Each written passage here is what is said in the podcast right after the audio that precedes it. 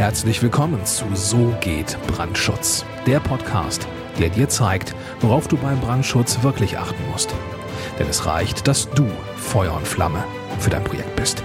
Und hier ist der Mann, der dich vor teuren Schäden bewahren kann, Joachim Müller. Herzlich willkommen bei So geht Brandschutz. Ich bin Joachim Müller, Prüfsachverständiger für Brandschutz und in diesem Video erkläre ich dir, warum dir dein Leben mindestens 6,99 Euro wert sein sollte. Ja, warum 6,99 Euro?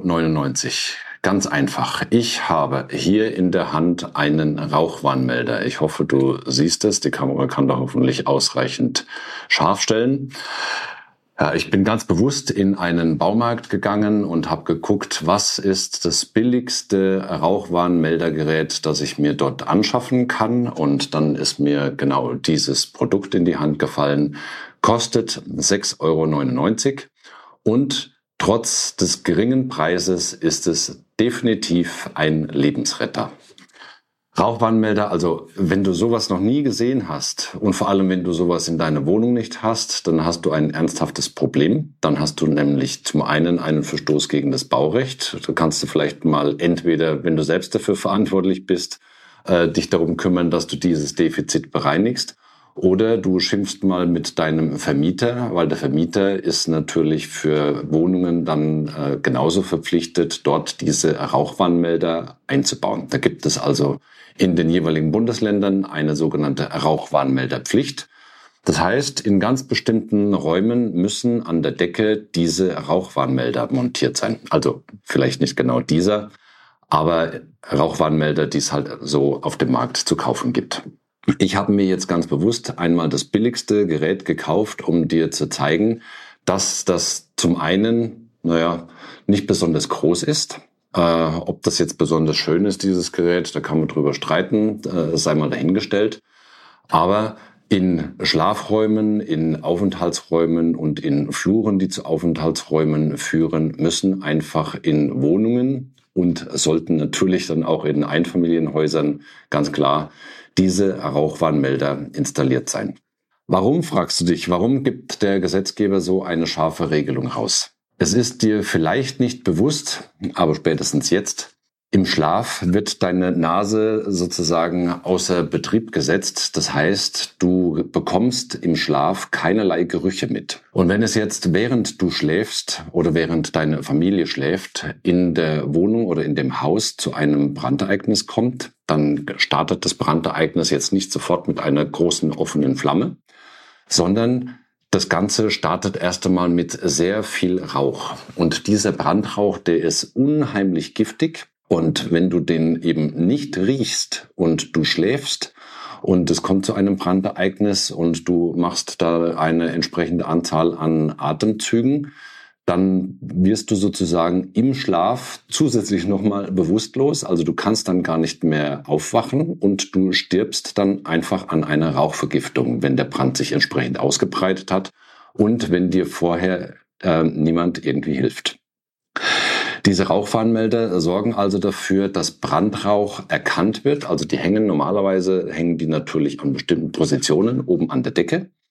Und die erkennen diesen Brandrauch. Und sobald einer dieser Rauchwarnmelder den Rauch detektiert hat, fängt der richtig heftig laut zu piepsen an. Ich weiß nicht, wie viel dB jetzt dieses Gerät bringt oder wie viel, wir leben ja in Deutschland, das ist ja alles genormt. Ob der jetzt 70 oder 80 dB bringt, ich weiß es nicht. Auf jeden Fall, du wirst wach. Da kannst du mal ganz sicher sein. Du wirst im Schlaf von den Rauchwarnmeldern wach, wenn die in ausreichend geringer Entfernung zu dem Platz, wo du schläfst, aufgehängt sind. Ja, und dann kannst du natürlich äh, sowohl dich als auch deine Lieben und deine Haustiere rechtzeitig in Sicherheit bringen und kannst die Feuerwehr rufen und den Rest, den überlässt du dann am besten der Feuerwehr. Also versuchst gar nicht erst, wenn der Rauchwarnmelder angeschlagen hat äh, und du quasi schon sowieso kaum noch irgendwie was siehst, da irgendwie krampfhaft einen Löschversuch zu unternehmen. Dafür ist es dann unter Umständen schon zu spät. Ähm, und wenn du dann aus Versehen äh, oder weil du vor lauter Panik und Aktionismus versuchst, den Brand selber zu löschen und nimmst dann ein paar Atemzüge von diesen gefährlichen äh, Rauchgasen, dann fällst du halt einfach um, bist bewusstlos und dann hat dir der Rauchwarnmelder auch nichts mehr gebracht. Die einfachste Version, die ich jetzt hier gekauft habe, die funktioniert normalerweise wirklich ganz wunderbar. Da ist innen drin ist eine Batterie, die ist austauschbar und hat angeblich eine Lebensdauer von einem Jahr und dann muss sie wieder ausgetauscht werden. Der Betriebszustand von diesem Rauchwarnmelder wird durch äh, ja, alle paar Sekunden blinkt hier ein Lämpchen. Ich halte den Rauchwarnmelder jetzt einfach mal bewusst eine ganze Zeit lang in deine Position und hoffe, dass er in der Zwischenzeit dann auch ein Lebenszeichen von sich gibt. Ich drücke ganz bewusst nicht auf diesen Testknopf, weil wenn ich hier auf diesen Testknopf drücke, ich habe es vorhin schon gemacht, dann piepst er natürlich und zwar genau in der Lautstärke, in der das Ganze vorgesehen ist. Und dann hast du hinterher erstmal ein ordentliches Pfeifen im Ohr und dann äh, verlierst du sicherlich die Lust hier künftig meine, äh, meine YouTube-Videos oder meine Podcast-Folgen zu hören, weil dir jedes Mal das Gehör rausfliegt oder weil du es vielleicht vermutest. Also lassen wir das lieber mit diesem Testknopf. Also er funktioniert auf jeden Fall jetzt gerade wunderbar. Der Nachteil bei diesen billigen Rauchwarnmeldern ist einfach, das sind sogenannte Stand-alone-Lösungen. Das heißt, jeder Rauchwarnmelder, der nach diesem Prinzip hier funktioniert, der eben nicht mit anderen Funk vernetzt ist, der piepst für sich alleine. Also er alarmiert genau in dem Raum, in dem der Rauch gerade äh, sich entwickelt und in dem er das detektiert. Und wenn du davon, äh, wenn du sehr gute Türen zum Beispiel hast in deiner Wohnung oder in deinem Haus und äh, bekommst da im Schlaf dann eben doch nichts mit, weil der halt einfach munter vor sich hin piepst, du vielleicht noch irgendwelche Ohrenstöpsel drin hast, äh, weil dein, deine Frau oder dein Mann ähm, entsprechend laut schnarcht, ähm, dann kann es natürlich sein, dass du trotz Rauchwarnmeldergepiepse nichts mitbekommst, weil der halt einfach in vielen Metern Entfernung in irgendeinem anderen Raum piepst, da wo nämlich gerade das Brandereignis stattfindet. Deswegen meine Empfehlung an dich an dieser Stelle. 6,99 Euro für einen Rauchwarnmelder ist auf jeden Fall eine super Investition. Also wenn du sowas noch nicht hast in deiner Wohnung und du willst jetzt erst einmal mit einem sehr kleinen Budget starten, dann kauf dir auf jeden Fall einen und denke nicht, äh, bloß weil das Ding 6,99 Euro gekostet hat oder du es im Baumarkt vielleicht sogar für 5 äh, Euro bekommst, dass das Ding nichts taugt. Die Rauchwarnmelder haben Vorteile, sie haben Nachteile. Zu einem weiteren Nachteil komme ich jetzt gerade noch. Ähm, aber auf jeden Fall ist es schon mal eine sehr gute Investition, falls du sowas noch nicht hast. Also auch Rauchwarnmelder mit so einem geringen Preis lohnen sich auf jeden Fall und sind Lebensretter für sehr, sehr wenig Geld. Es gibt die bessere Version oder mehrere bessere Versionen und das sind die sogenannten funkvernetzten Rauchwarnmelder. Das heißt, die werden sozusagen, also wenn du mehrere Rauchwarnmelder aus diesem System kaufst, ich nenne jetzt ganz bewusst keine Namen, weil das ja hier ein werbefreier Kanal ist. Ähm, also wenn du dir funkvernetzte Rauchwarnmelder kaufst, dann sind die unter, dann können die untereinander verbunden werden. Und dann kannst du in allen Räumen und auch über mehrere Geschosse in deinem Wohnhaus verteilt, kannst du diese Rauchwarnmelder montieren. Und das ist wirklich super, super genial, weil die sind eben, wie gesagt, untereinander funkvernetzt und sollte jetzt zum Beispiel in einem äh, Raum im Dachgeschoss äh, ein, Brand aus, äh, ein Brand entstehen und sich Rauch entwickeln und du hast im Geschoss, im Dachgeschoss an der richtigen Stelle einen Rauchwarnmelder montiert, dann leitet der dieses Alarmsignal an sämtliche Rauchwarnmelder in den, im gleichen Geschoss und in den anderen Geschossen durch und du hast quasi eine vollständige Alarmierung im gesamten Gebäude. Und egal, wo du dich oder wo sich deine Familie gerade befindet, es bekommt auf jeden Fall jeder dieses Gepfeife mit und ist entsprechend alarmiert.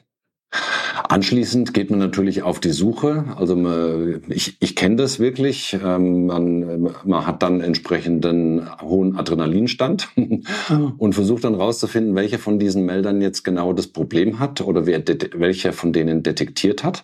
Und die richtig guten Systeme, da ist es so, Egal wo du bist, ähm, du gehst dann zu einem nächstgelegenen Rauchwarnmelder hin, drückst dort dann, während der Alarm läuft, drückst du auf den Knopf, dann geht jeder Rauchwarnmelder aus dem gesamten System geht außer Betrieb beziehungsweise ähm, schaltet sein Alarmsignal ab.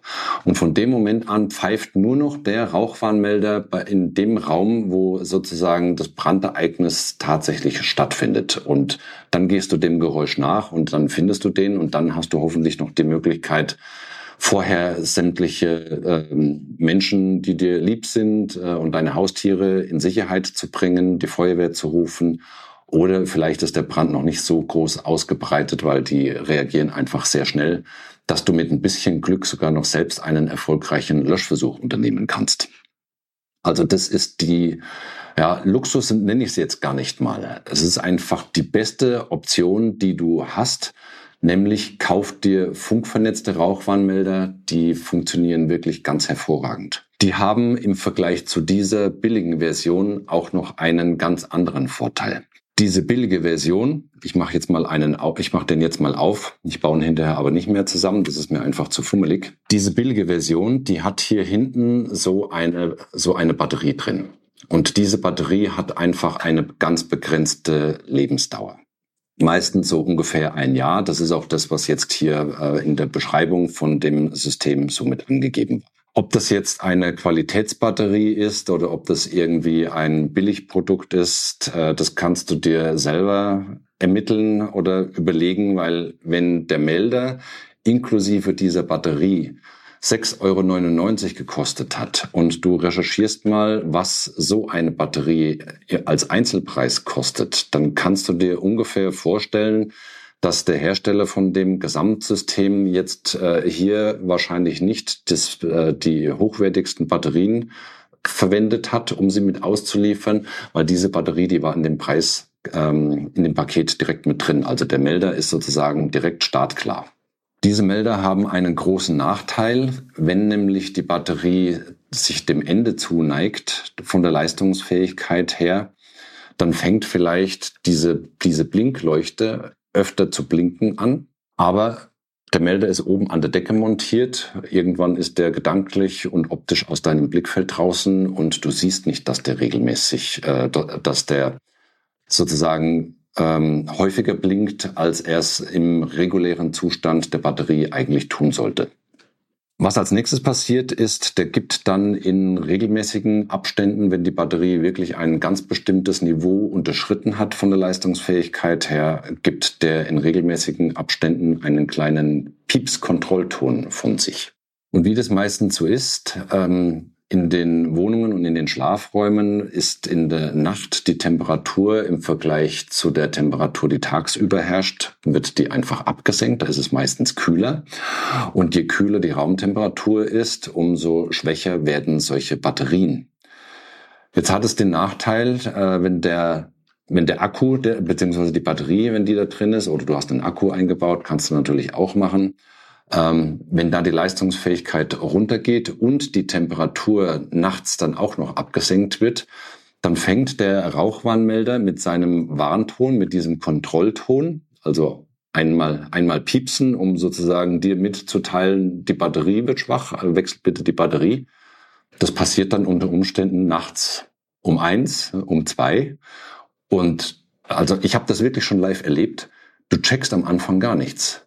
Du kriegst nur mit, da hat doch jetzt gerade irgendwas gepfiffen. Dann denkst du dir im ersten Moment, ja, wahrscheinlich habe ich schlecht geträumt. dann versuchst du weiter zu schlafen, dann hörst du wieder so einen Pfeifton. Und du kannst den am Anfang so im, so kurz aus dem Tiefschlaf raus und noch so halb benommen, kannst du im ersten Moment gar nicht orten, äh, wo dieser Piepston herkommt.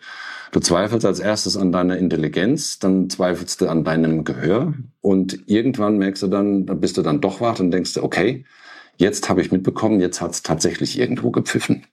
Ja, und dann musst du mitten in der Nacht, äh, gehst du dann voller Zorn unter Umständen, weil du ja durchschlafen wolltest, äh, gehst du jetzt zu diesem scheiß Rauchwarnmelder hin, reißt dieses Ding von der Decke und denkst dir, so ein Mist, der hat mich jetzt aus meinem Schlaf gerissen.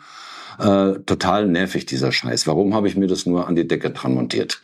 Du schraubst es runter, legst es hin, gehst wieder ins Bett und dann nimmst du dir unter Umständen für die nächsten Tage vor, ja, ich kaufe mal eine neue Batterie. Vielleicht vergisst du es auch oder vielleicht denkst du dir, du hast einfach jetzt so einen scheißbilligen Baumarkt-Rauchmelder gekauft, das Ding funktioniert nicht und du hast gar nicht verstanden, dass die Batterie leer ist und denkst einfach, so ein Mist hätte ich mir nie an die Decke schrauben sollen. Ja, das Ende vom Lied ist, äh, du bist einfach dann vom Sicherheitsniveau her quasi komplett äh, lost sozusagen, weil du de deinen 6,99 Euro Lebensretter von der Decke geschraubt hast und ähm, schraubst den vielleicht gar nicht mehr hin, weil du lauter Frust verspürst.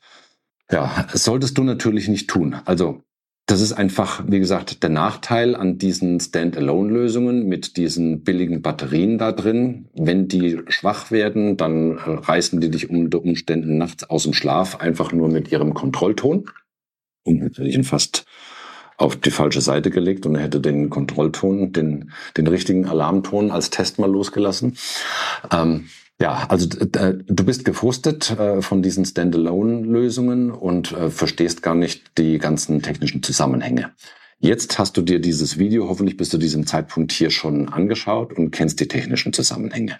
Meine Empfehlung an dich an dieser Stelle. Solltest du noch keinen Rauchwarnmelder haben und du bist mit einem sehr geringen Budget ausgestattet, was ich durchaus verstehen kann, dann investiere auf jeden Fall mal in diese Standalone-Lösungen und häng dir die Rauchwarnmelder in Schlafräume, in äh, Kinderzimmer, Flure, äh, zu den Aufenthaltsräumen und Wohnzimmer und natürlich noch an alle anderen Stellen, äh, wo es sinnvoll ist.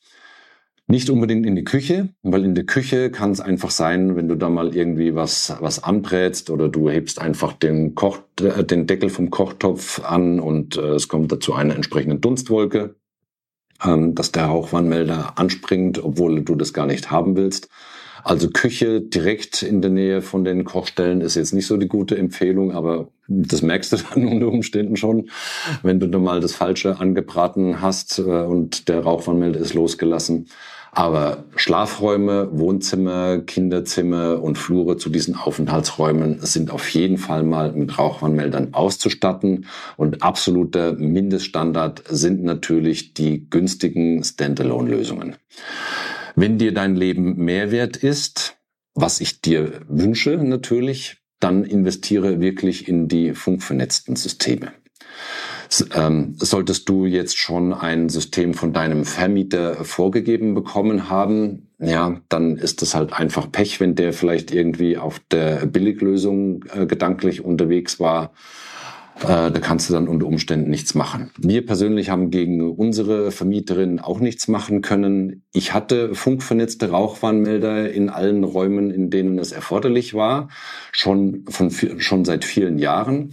Hatte neu investiert habe sie quasi selbst gekauft, weil ich es mir wert war. Dann kam, die, kam diese Rauchwarnmelderpflicht und dann äh, hat meine Vermieterin mich dazu gezwungen, meine Rauchwarnmelder abzubauen, damit sie die gleichen äh, oder damit sie funkvernetzte Rauchwarnmelder einbauen kann, die auch in dem, äh, in dem restlichen Gebäude standardmäßig eingebaut wurden. Ja, das Ende vom Lied war, ich habe meine Funkvernetzten abbauen müssen und es wurden exakt die gleichen funkvernetzten Rauchwarnmelder von exakt dem gleichen Hersteller, dann von der Vermieterin, wieder in unsere Räume eingebaut. Gegen Dummheit ist kein Kraut gewachsen, äh, ist halt einfach so, aber wir haben auf jeden Fall funkvernetzte Rauchwarnmelder bei uns im, im, äh, in der Wohnung mit drin und das ist auch meine Empfehlung an dich an dieser Stelle Denk daran, Rauchwarnmelder retten Leben. In der Nacht ist deine Nase offline, du bekommst keine Rauchgase mit, du wirst also von den Rauchgasen nicht geweckt. Du schläfst sozusagen in deinen eigenen Tod hinein. Genau das gleiche mit, dein, mit deiner Familie, die sich in, der, in dem Gebäude mit aufhält, in der Wohnung. Also investiere in deine Sicherheit, investiere in Rauchwarnmelder. Das ist mir ganz wichtig, dass du da dich selbst entsprechend in Sicherheit bringst. Das soll es an dieser Stelle gewesen sein. Äh, solltest du den Kanal hier noch nicht abonniert haben, dann mach das bitte und äh, aktiviere auch die Glocke, damit du künftig keine Videos von diesem Kanal hier verpasst. Ich bin Joachim Müller, Prüfsachverständiger für Brandschutz und alles Gute und bis in Kürze. Vielen Dank, dass du auch dieses Mal mit dabei warst. Wenn dir gefallen hat, was du gehört hast, dann war das nur die Kostprobe. Wenn du wissen willst, ob und wie wir den Brandschutz für dein Gebäude optimieren können, dann besuche jetzt www.tub-brandschutz.com und trag dich ein für ein kostenloses Erstgespräch. Diesem 45-minütigen kostenlosen Beratungsgespräch wird eine Strategie für dich erstellt. Und zwar egal, ob du uns für die Planung des Brandschutzes für dein Gebäude brauchst oder ob du mich als Prüfsachverständigen für die Prüfung eines Brandschutznachweises haben willst. In unserem Gespräch lernst du die Chancen und Risiken für dein Projekt kennen und wir zeigen dir, wie du die Kontrolle über die Kosten für den Brandschutz und die Termine bekommst. Vergiss eine Sache bitte nicht. Je früher du uns in die Planung oder Prüfung des Brandschutzes für dein Gebäude einbindest, umso eher bekommst du über Folgendes die Gewissheit. Einen maßgeschneiderten Brandschutz für dein Gebäude, die Einhaltung der Termine und die Einhaltung der Kosten. Also gehe jetzt auf www.tub-brandschutz.com und trag dich ein für ein kostenloses Erstgespräch.